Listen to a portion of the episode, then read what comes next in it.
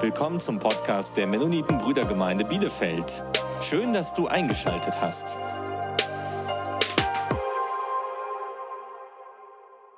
Ja, ich bin auch sehr, sehr begeistert ja, über unsere Mitarbeiter, die hier alles gegeben haben und auch alles mitgemacht haben. Ich habe Ihnen schon im Vorfeld in der Mitarbeiterbesprechung gesagt, ja, es gab so viele Neuigkeiten. Erstmal hieß es drei Gottesdienste, dann doch nicht drei und jetzt ohne Zuschauer. Also Sie haben vieles durchgemacht. Vielen, vielen Dank euch allen.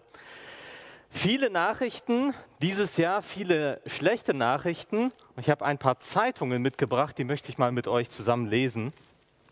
Ich habe hier gesehen, es gibt so einen ganz gemütlichen Stuhl, da will ich auch mal sitzen.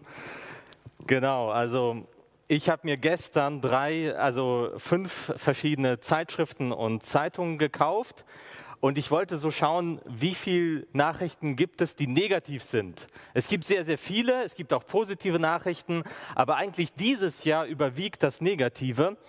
Als Beispiel hier im Fokus heißt es, die Touristenorte, besonders jetzt so die Skigebiete, alle leer.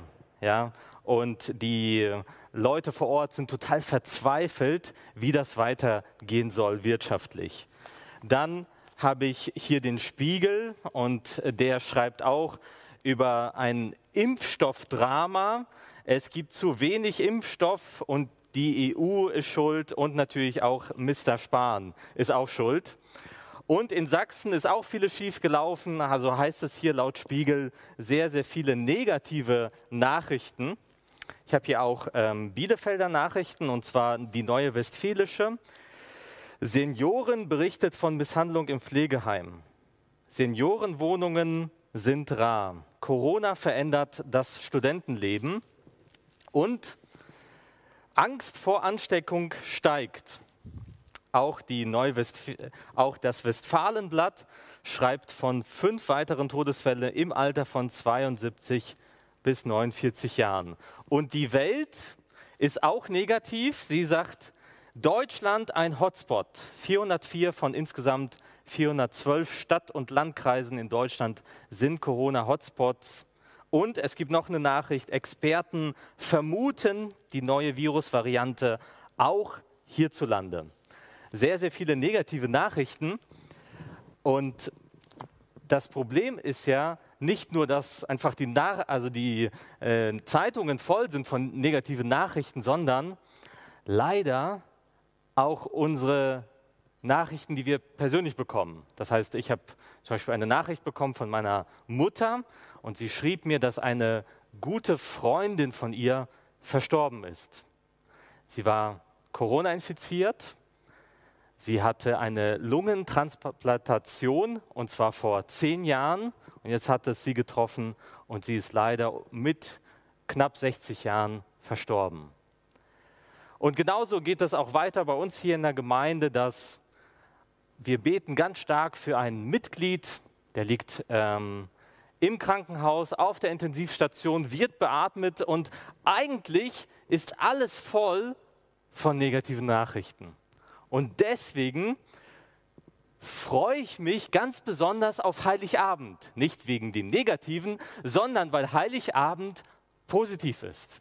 Da gibt es die gute Nachricht, das Evangelium, die frohe Botschaft und heute dürfen wir uns damit beschäftigen. Die gute Nachricht. Und ich möchte mit euch vier gute Nachrichten aus dem Lukas-Evangelium betrachten. Wir haben ja wirklich die Weihnachtsgeschichte ganz toll gehört und wir wollen so ein bisschen uns mit den Hirten beschäftigen. Sie kriegen nämlich vier gute Nachrichten und ich lade euch ein, zu Hause oder auch hier die Bibel aufzuschlagen und Lukas Kapitel 2 ab Vers 8 mit mir zu lesen. Da heißt es, und es waren Hirten in derselben Gegend auf dem Feld bei den Hürden die hüteten des Nachts ihre Herden. Und des Herrn Engel trat zu ihnen und die Klarheit des Herrn leuchtete um sie und sie fürchteten sich sehr. Und der Engel sprach zu ihnen, fürchtet euch nicht, fürchtet euch nicht. Das ist die erste Nachricht, fürchtet euch nicht. Und ich habe das so hinten eingeblendet, wie man das im Fernsehen so sieht. Breaking News, fürchtet euch nicht. Hier gibt es eine gute Nachricht. Interessant ist, dass in der Weihnachtsgeschichte wird fürchtet euch nicht viermal erwähnt. Maria kriegt es zu hören. Zweitens, Josef kriegt es zu hören. Der Priester Zacharias und auch die Engel kriegen das zu hören. Fürchtet euch nicht. Fürchtet euch nicht. Aber warum hat man eigentlich Angst? Eigentlich ist die Frage überflüssig. Warum hat, also stell dir vor, ein Engel kommt zu dir. Du wirst richtig Schiss haben. Ich glaube, du, du machst dir vielleicht in die Hose, ja? Also du hast richtig Schiss, wenn du einen Engel vorsiehst, weil es ein übernatürliches Wesen ist. Und dann ist es natürlich verständlich, dass die Engel, also dass die Hirten sich richtig erschrecken. Und zweitens, das haben wir im Text gelesen, dass die Klarheit des Herrn über sie leuchtete. Das heißt, Gott und seine Engel, wenn sie erscheinen, ihre Herrlichkeit, da werden wir Menschen ganz, ganz klein mit Hut davor weil wir einfach merken, wir sind über alles andere als herrlich. Wir merken, viele Menschen merken, sie sind sündig und deswegen heißt es oft in der Bibel, dass die Leute, die eine Engelserscheinung haben, dass sie äh, auf die Knie fallen wollen und anbeten wollen. Deswegen haben sie erstmal Angst bekommen. Aber der Engel sagt ihnen, fürchtet euch nicht. Fürchtet euch nicht, euch passiert nichts.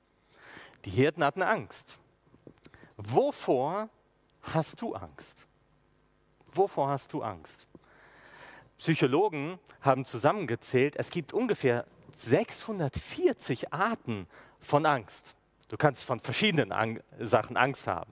Zum Beispiel Angst, der auf der Bühne zu stehen, Angst, etwas Falsches zu sagen oder sich zu versingen.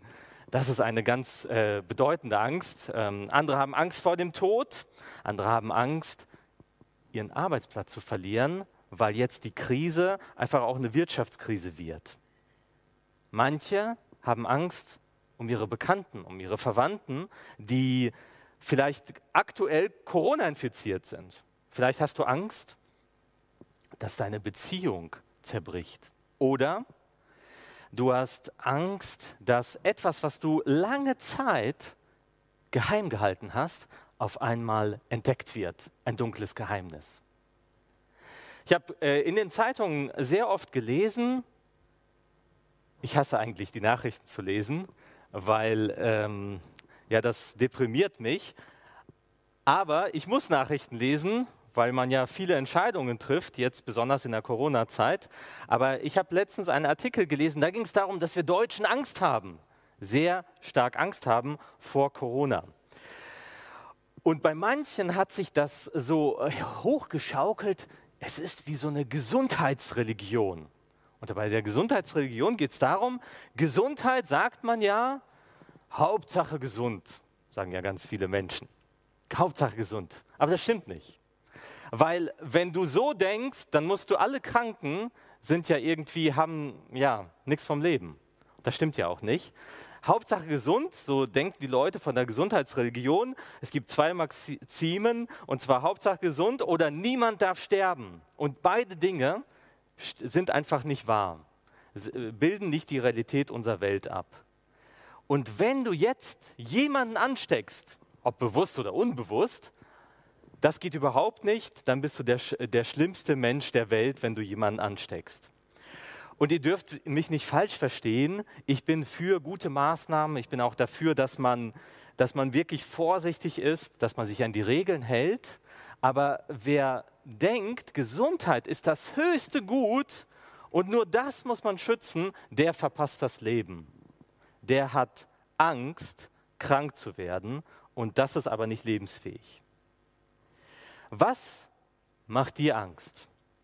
Und hier heißt es, fürchte dich nicht. Gott ist auf deiner Seite.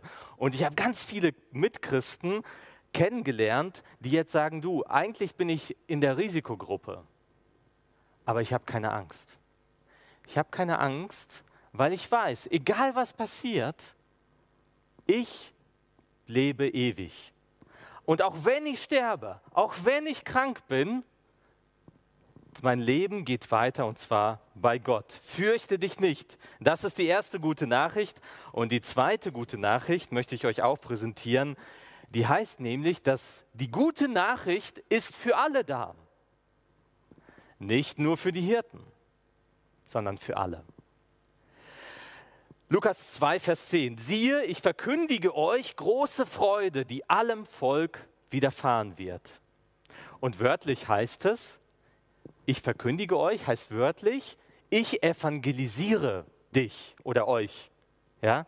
Das bedeutet, wenn jemand sagt, ich will dich jetzt evangelisieren, heißt es, dass diese Person eine gute Nachricht, eine gute Botschaft verkündigen möchte. Hey, wir brauchen frohe Nachrichten, frohe Botschaften und wir können einfach nur sagen, Halleluja. Schön, dass wir Heiligabend feiern dürfen, dass wir diese gute Botschaft haben diese gute Nachricht. Und diese gute Nachricht heißt, ich verkündige euch, euch allen, ja, nicht nur den Juden damals, nicht nur den Hirten damals, nicht nur Reichen, sondern es betrifft wirklich die ganze Welt. Die ganze gute Nachricht ist für alle da. Die erste Nachricht war, fürchte dich nicht. Die zweite Nachricht war sie, die gute Nachricht für alle da. Und die dritte Nachricht heißt, der Heiland ist geboren. Der Heiland ist geboren. Lukas 2, Vers 11. Denn euch ist heute der Heiland geboren. Welcher ist Christus, der Herr in der Stadt David? Stellt euch vor, jetzt ähm, kriegen die Hirten, kriegen jetzt die gute Nachricht. Ja? Und jetzt würden die Engel sagen, hört mal zu, liebe Hirten, wir erzählen euch mal eine Geschichte. Ja? Ach, wir wollen euch einfach nur ermutigen, ihr, ihr seid vielleicht am Rand der Gesellschaft, aber wir wollen euch einfach Mut zusprechen und jetzt erzählen wir mal eine nette Geschichte. Nein, es ist nicht nur eine Geschichte, sondern es ist eine Tatsache. Was die Engel zu hören bekommen, ist keine Fabelgeschichte, sondern heute ist der Retter geboren. Und sie kriegen sogar den Hinweis, ihr könnt es selbst sehen, ihr könnt selber das Ganze überprüfen, ob das stimmt. Geht selbst hin. Und sie nennen auch, wie man das Kind erkennen wird. In einem Stall, in einer Krippe wird es zu finden sein. Die Geburt von Jesus, vom Heiland der Welt, sie wurde vorausgesagt. Das ist das Interessante. Die Wahrsager sind die größten Versager der Welt. Ja? Letztens eine Schlagzeile gelesen, da ging es darum, ähm, Wahrsager, die haben das Jahr 2020 vorausgesagt. Ganz interessant, was sie vorausgesagt haben. Sie haben zum Beispiel erzählt, im Jahr 2020 wird es auf einer Insel einen großen Affen geben, der ein Unwesen treibt, so wie King Kong. Ja? Das haben die Wahrsager vorausgesagt. Nein, ist nicht eingetroffen. Voll versagt.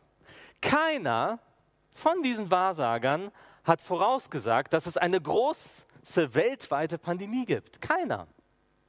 Umso erstaunlicher ist das, was die Propheten vorausgesagt haben. Sie haben ganz klar vorausgesagt, der Retter wird in Bethlehem geboren.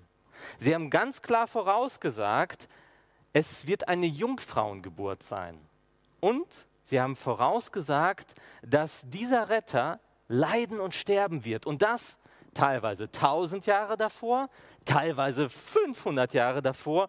Und das dokumentiert über Jahrhunderte in dem Alten Testament.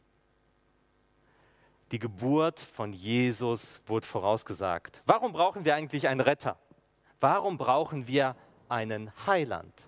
Heiland bedeutet Retter. Aber was, was bedeutet das? Was bedeutet das für uns? Brauchen wir eigentlich einen Retter? Und ich glaube, jetzt erst verstehen wir, ich bin ja super aufgewachsen, 1985 geboren, nie gehungert, kein Leid erlebt in meinem Leben. Und jetzt merke ich, oh, ja, wenn, wenn so ein Virus äh, das Unwesen treibt oder das macht ja was mit uns. Auf einmal ist der Wohlstand gefährdet. Auf einmal lebe ich ja gar nicht so sicher, wie ich das immer tat. Und auf einmal merke ich, es gibt ja Krieg, es gibt Gewalt, es gibt Mord, es gibt Seuchen, es gibt Krankheit, Selbstzerstörung. Und dann fragen wir uns, wer kann die Welt retten? Wer kann die Welt retten? Ist es Christian Drosten? Ist es Angela Merkel? Ist es Greta Thunberg? Ist es vielleicht Elon Musk? Nein, diese Menschen, diese Menschen können die Welt ein bisschen reparieren. Sie können die Welt ein bisschen besser machen in ihren Bereichen. Aber sie können die Welt nicht retten. Und Jesus, der Heiland, kam nicht in eine heile Welt. Jesus, der Heiland, kommt als Retter der Welt in eine dunkle, finstere Welt. Und Jesus kommt besonders auch für dich. Und das ist die vierte gute Nachricht. Jesus möchte in dein Wohnzimmer. Jesus möchte dich in deinem Wohnzimmer besuchen. Und deswegen öffne dein Herz für Jesus. Was meine ich damit? Jesus in deinem Wohnzimmer und gemeint ist nicht, äh, was wir zum Beispiel zu Hause haben. Wir haben zu Hause so, ein, ähm, ja, so eine Krippe aufgebaut aus Playmobil. Ja? Und da ist so ein kleines Jesuskindchen drin und das packen wir immer raus, entstauben das jedes Jahr und stellen das unter einen Tannenbaum. Aber das ist nicht gemeint. Jesus will nicht nur Deko sein in deinem Wohnzimmer, sondern Jesus will in dein Herz kommen.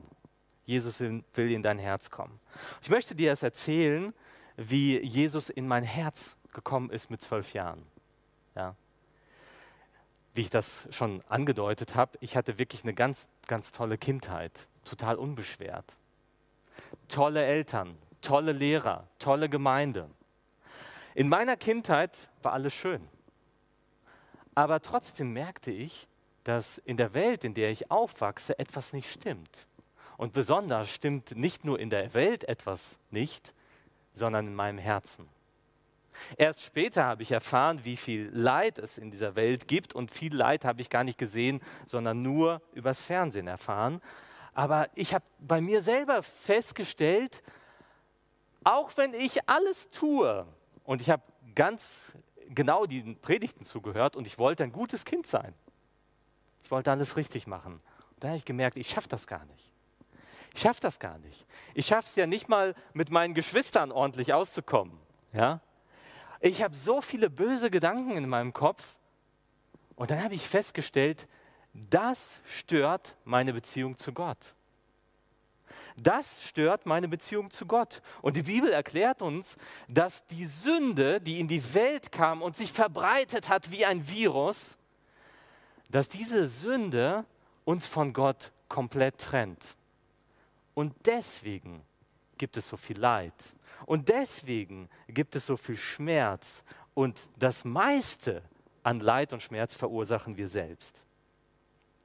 Und dann kam Jesus und starb für die Schuld und machte den Weg frei zu Gott. Und was wir an Heiligabend feiern, ist, dass der Retter geboren ist. Später wird er Schlagzeilen schreiben. Später heißt es, Jesus überwindet den Tod. Er stirbt am Kreuz, aber ja, damit ist die Geschichte nicht zu Ende, sondern er aufersteht. Er hat den Tod überwunden und deswegen feiern wir Jesus. Weil wir wissen, wenn Jesus den Tod überwunden hat und uns versprochen hat, dass wir ewig leben werden, dann können wir es ihm glauben. Und die letzte Schlagzeile, die Jesus macht, ist, Jesus wird wiederkommen. Wie kann jetzt Jesus in dein Herz kommen? Ich habe Jesus, als ich zwölf war, meine Sünden bekannt. Und ich habe festgestellt, mir ist sowas wie ein, ein schwerer Stein, eine schwere Last vom, vom Herzen gefallen. Ich habe festgestellt, mir ist die Sünde komplett vergeben. ich bin jetzt ein Kind Gottes. Dann habe ich angefangen, die Bibel zu lesen. Ich habe angefangen zu schauen, wie, wie stellt sich Gott ein Leben vor, ein gutes Leben. Wie kann ich Gott besser dienen? Ich bin getauft worden und ich folge, wie wir Christen das nennen würden, ich folge jetzt Jesus nach. Jesus sagt uns in Johannes 12, Vers 8, ich bin das Licht der Welt. Wer mir nachfolgt, der wird nicht wandeln in der Finsternis, sondern wird das Licht des Lebens haben. Und deswegen darf ich dich einladen, so wie wir das am Ende des Anspiels gehört haben. Mach es wie die Hirten. Das, was du hörst von dem Retter der Welt, überprüf das. Geh hin zu Jesus und lass dich auf ihn ein. Schau, wie er dein Leben verändern wird. Dafür will ich gleich beten. Und dann was haben die Hirten dann gemacht? Als sie das gesehen haben, dann sind sie weggegangen und haben das allen erzählt, den sie, die sie getroffen haben. Und das wünsche ich mir, dass du diese beiden Dinge tust.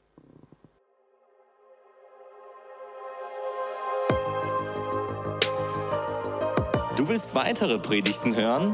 Dann besuch uns auf unserer Webseite www.mb-bielefeld.de. Du kannst uns auch am Sonntag besuchen, wenn wir unseren Livestream-Gottesdienst haben. Oder am besten, du kommst einfach in Bielefeld vorbei.